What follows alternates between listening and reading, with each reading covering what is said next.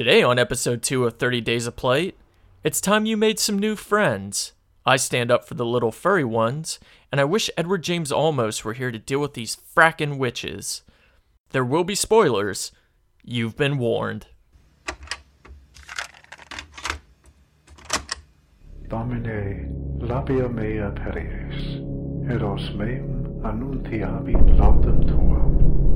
Deus, in adiutorium meum intende, Domine, ad Welcome to 30 Days of Plight, the horror podcast where we review random fright flicks from a popular streaming service, all decided by a dice roll.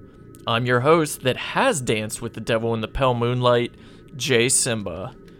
And I think I need a new theme song. So, how's your week been? I've been playing a bunch of Red Dead Redemption 2, which up until yesterday, the only horror related stuff was uh, with animals glitching out and doing things like running into rivers and drowning themselves, or had a fish come on shore and just die. You know, kind of that like M. Night Shyamalan type shit. But uh, last night I ended up finding half a body tied to some train tracks with a severed head nailed to a different post and a map inside. Uh, next to the body was large writing just saying, Look upon my works. So I'm hoping this takes me places because fuck if this game's main story isn't boring as all shit. But that's the start of horror hype for today. So, next up, uh, I've been listening to the song New Friends by Maddie Noise a ton because the video for that dropped last week and it has this perfect kind of pastel kitsch horror to it. She murders her friends, brings them back with the help of a car battery, and then decides to create a new friend by Frankensteining the two bodies into one. It helps that the song is very catchy pop, and the ending credits to it have this great spacey surf rock version of the uh, song that plays over it. I'll try to put a link in the show notes. I'm still figuring out this whole jump from website to podcast type deal, so it's one of those like iron out the details type things. Finally, uh, it seems that the director's cut of Clive Barker's Nightbreed wasn't enough, as I just found out prior to this recording that we're getting a three hour ultimate cut of Nightbreed. Now, I like Clive Barker, I haven't read any of his books. I've seen almost all the movies based on them, and we have an art book of his, which is essentially a bunch of dudes in leathers in leathers in leather with their penises or peni out. I don't know, whatever. It's a lot of wangs. I don't know what input he has as far as the release, but I guess we'll find out in the coming months. I think the real question is do I want to sit through a three hour version of Nightbreed? Before I get too lost in that thought, let's talk about today's review. So, today we're talking about The Autopsy of Jane Doe. It's a 2016 horror thriller which co stars Brian Cox, and even though I'm looking at a picture of him right now, my head auto completes his character of Tommy as being played by Edward James Olmos. Like, it's just one of those, like, I don't know if it's I want it to be Edward James Olmos or his just his look is too close to Edward James Olmos. But yeah, sorry, Brian. Not just I, I don't know. I, I kind of want Battlestar Galactica to happen here. We open up with the police investigating a murder suicide inside of a family's home. In the basement, they find a half buried body of a young woman. And the only thing of note from the crime scene is that all signs point to the people trying to escape. Uh, that will come back later because they really made a big point of that. Following standard procedure, they take the body to the local coroner, which happens to be a father son tag team here with uh, Tommy and Austin. Austin blows off plans with his girlfriend to help his dad with the Jane Doe. Alright, I'm gonna take a quick aside here and say fuck Jane Doe because her spooky shenanigans lead to the death of the coroner's pet cat. And while I'd like to root for the villain, if you hurt a pet, you are destined to burn in the hottest fires of horror hell. That cat didn't do anything to you. You're just a dick. So, fuck you, Jane Doe. The autopsy begins in an attempt to find out the identity of our corpse, and from the start, things start to happen. Austin sees the ghost of the woman, uh, the aforementioned cat, creepy versions of Let the Sunshine In keep playing on the radio, and then there's the body itself.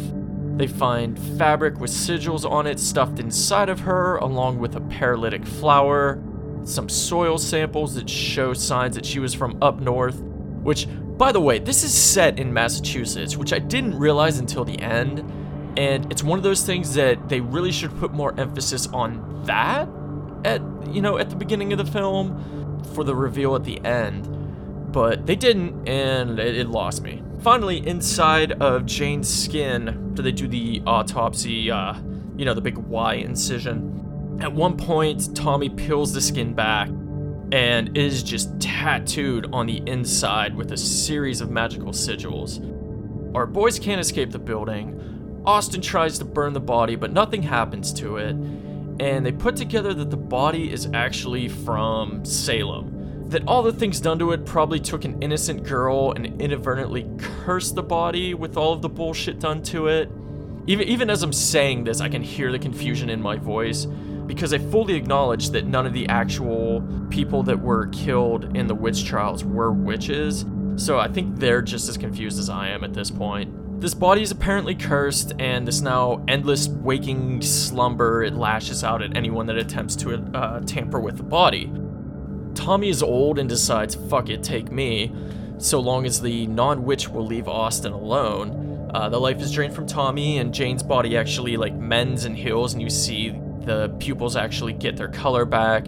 All the broken bones mend. Uh, the Y scar or Y uh, incision ends up healing. Blood goes back into the body. All that fun stuff.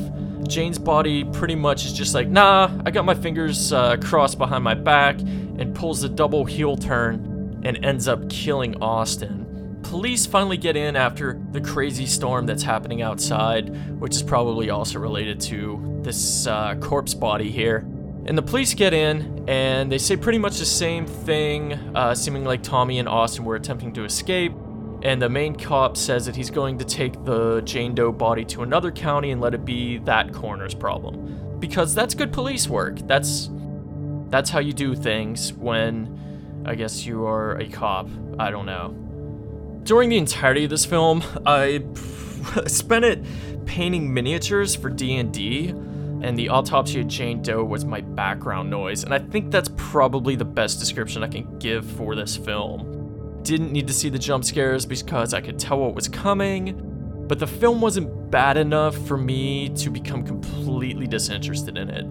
The acting and special effects were all solid, but I think the overall plot of your main villain is essentially a dead body really didn't do it for me. Also, that cat. Fuck you, Jane Doe. Fucking just choke on the largest bag of dicks that one can purchase for that fucking cat. Not bag of dicks for the cat, but you choke on said bag of dicks because of that cat. Ugh, fuck it. So, uh, since this was pretty much a middle of the road type film, I'm gonna give the autopsy of Jane Doe three body bags out of five. That's we got a short one here, but uh, that about wraps up this episode of 30 Days of Plight. If you want to reach out to us, you can find us on Facebook and Twitter at 30 Days of Plight, or by email at 30daysofplight at gmail.com, and finally on the web at 30daysofplight.com uh, where we have over 350 plus written reviews of various horror films. So for all of those, that's 30 D A Y S O F P L I G H T. Uh, this podcast can be found on Podbean, Stitcher, now iTunes, so tell your friends or leave us a review on iTunes. Thanks for listening, and as always, I'll be right back.